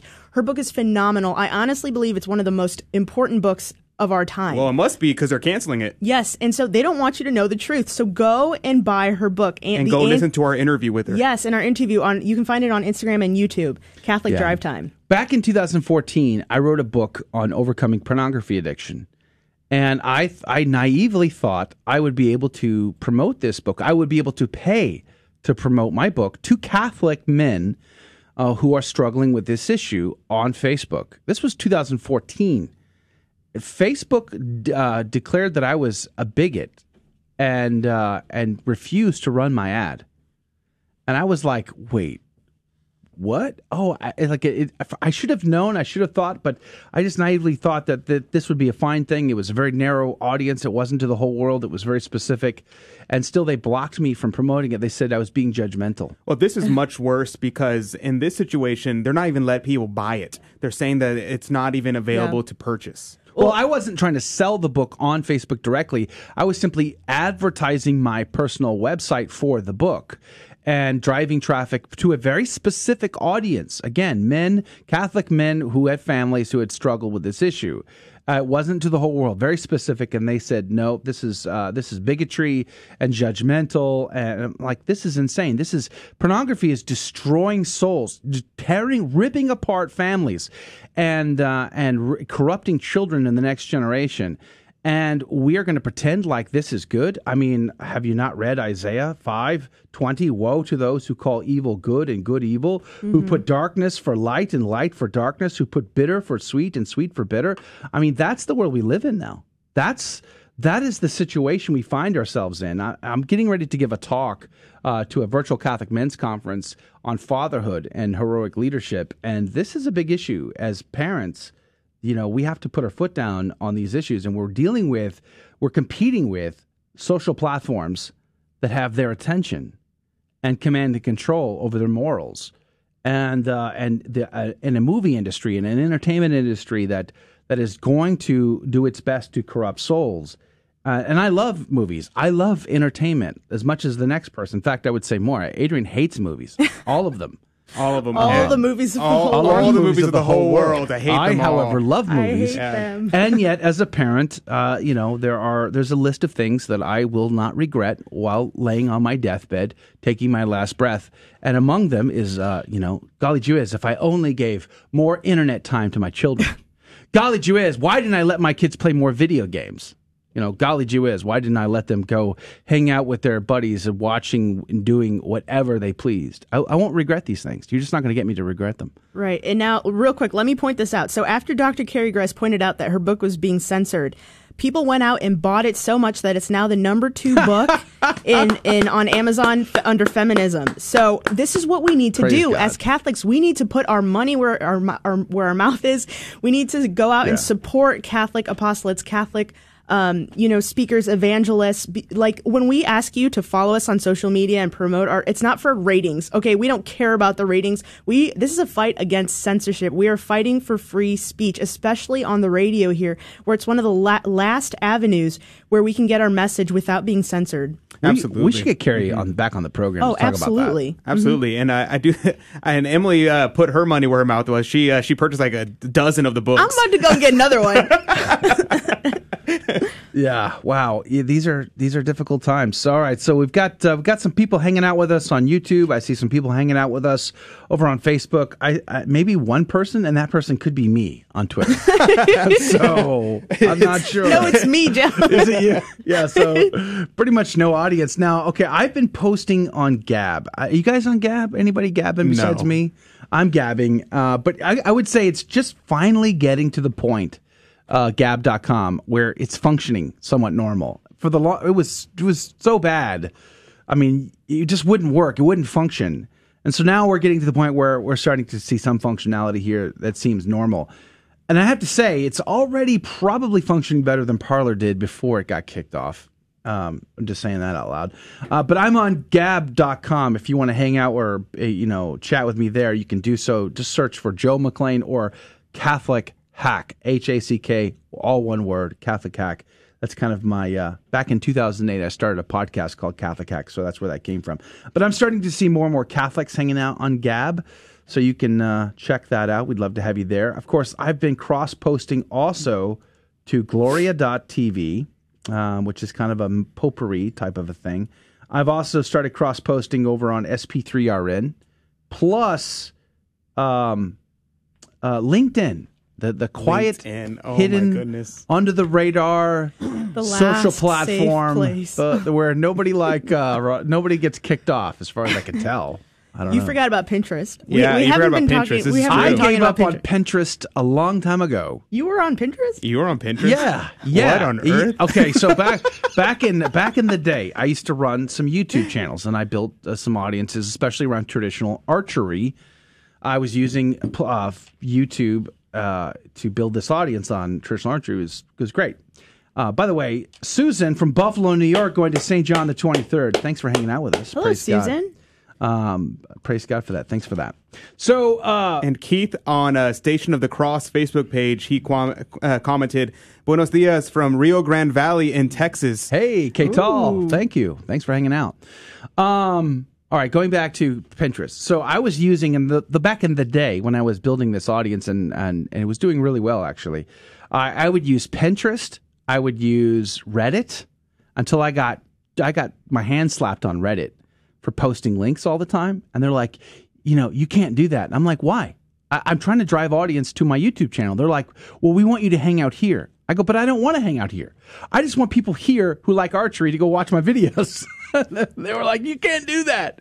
So I stopped posting to Reddit. I stopped posting to Pinterest, especially when it came became obvious uh, through the Project Veritas that they were censoring Christians. They were censoring conservative and Christian voices, uh, especially pro-life voices. Uh, that was a big deal. And I'm like, you know what? Why are we why are we playing? Why are we supporting these platforms that are going to do everything they can to censor us? um, and prevent us from having a voice in the public sphere. So, at any and rate, at, uh, at talking about uh, getting away from all those places, uh, go follow us on Instagram at Catholic Drive Time if you want to uh, uh, see. Emily's been posting a lot there, and uh, now you guys, if guys you want are- to see a lot of the fun that we have behind the Oh, scenes. yeah. Emily was uh, posting us uh, jamming out to The- uh, the to a sea sea shanty. shanty. sea shanty, which my kids have now memorized, and it drove my wife nuts. I, You're play, welcome. I played it for the them. Yeah, I played it for them uh, during dinner. My wife just gave me this this scowl, this look like I thought you're supposed to be a good husband. I had to stop listening Sorry, to it. it's It- so it- addictive. It was running through my head in adoration. I was like, I can't pray. It's so addictive. Yes, true story. Uh, all right, so I've been asked. Uh, uh, Lori has asked me to post a link to my book, which I'm going to do over at facebook.com forward slash Catholic Drive Time. I'm posting a link to my book there for whatever it's worth. I hope it helps. But I give my book away uh, all the time, actually. Um, you know, it's for me. I'm never going to be a bestseller, so I just figure it's a wonderful opportunity to help people overcome pornography addiction. Um, all right, so yeah, a lot of a lot of stuff going on with social media. You guys are on TikTok too. I mean, how I'm do you not. how do you live with yourself? Uh, Uh, how do you sleep at night knowing that you're supporting Xi Jinping? There's a lot of China? there are a lot of Catholics on TikTok. Catholic Answers is on TikTok. And they sleep at night with a clear conscience. Apparently. I mean, like, what is TikTok? I've never been on TikTok, and please, Lord, help me. I don't want ever want to be on TikTok. it's bad enough. I don't even really want to be on all these social platforms as it is anymore. The older I get, the the, the less I want to do. Uh, leave it to us, young people. We'll, We'll we'll, take care of it. It's fine. We'll I'm be doing, sure. doing the renegade on TikTok. You don't need to worry about it. Oh, really? Uh, so t- is TikTok clean now, or are they still supplying all the information back to Xi Jinping? How does that work? No, they're definitely supplying all the information. And you're still and you're okay with it. You're still there. I mean, they're going to get our information anyways. Yeah. Oh, I see. So you've got a nihilist. Might as well give it straight to them. Okay. Might as well just. I, I, I hand- might as well. They just over. actually, I actually asked Xi Jinping to send me a USB drive, Oh, and I'll just upload all of my uh, content from my computers and just ship it to him directly. And he probably just gave you a Dropbox account. I wonder if he's seen my TikToks. Yeah. Maybe it'll convert him. Maybe. Maybe. Uh, maybe. Uh, you know, the China thing does. Okay, let's time to be serious again. The China thing does it does concern me quite a bit. Obviously, it was one of the things about uh, you know the Trump administration that I did appreciate was uh, his pressure on communist China. Uh, that's very important. They are trying to they are trying to pressure the entire world for their agenda and their game plan, and someone needs to push back. So I'm obviously very concerned with this new administration and. Sh- Xi Jinping and they didn't wait. They hardly waited at all. They're, they're already testing the waters with uh, President Joe Biden to see what he will and won't, won't do. Will he be like Trump or won't? They're they're already pushing the the edges here, so we can probably count on seeing some more. You know, the good. Remember the good old days of uh, of uh, Kim Jong Un in North Korea and, and the nuclear threats. I bet that's going to come back into style. You watch. That'll come back into style. That'll help to distract America from uh, some of the direct shenanigans that come out of communist China.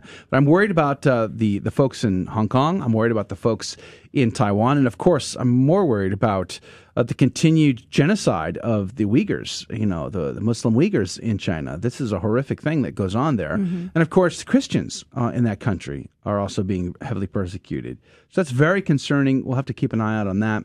um, on Facebook, I mean on YouTube, uh, Myra Wade, she uh, commented, "Who was the author? The name of the book Emily mentioned? That's Carrie Gress. Uh, you can buy her book at Tan Books. Highly recommend going straight to Tan Books and getting uh, your stuff from our Catholic publishers: Tan Books, Sophia Press." Uh, Ignatius uh, Press, all these uh, Catholic bookstores, please uh, go support them there because more and more we're seeing uh, people not wanting to sell their stuff. And Carrie Gress's works, uh, her all of her books are excellent, but the one we were talking about was the Anti-Mary Exposed. Emily, Yeah, I just wanted to remind everyone that's The Anti Mary Exposed by Dr. Carrie Gress. Very important book for all, especially women. We, all women need to read this book. Before you buy the book, we'll watch our interview with her, though. Yeah, where get a where little can they find that? Yeah, so if you look on uh, on YouTube, uh, we're there at Catholic Drive Time uh, YouTube channel. Uh, also, Emily is posting the Instagram. interviews on Instagram. That's so at Catholic Drive Time on Instagram. and it'll also be on also Rumble uh, on Twitter. and on Twitter, Catholic Drive Time. Mm-hmm. Um, here's some good news that didn't get reported. At least, okay, you're going to tell me, Joe, I reported that, and I'm like, ah, darn it, I didn't listen. I'm sorry. Uh, but the Becket law firm has uh, has announced that court blocks mandate forcing doctors to perform controversial gender transition procedures. Federal court upholds conscience rights for doctors and protects welfare for patients.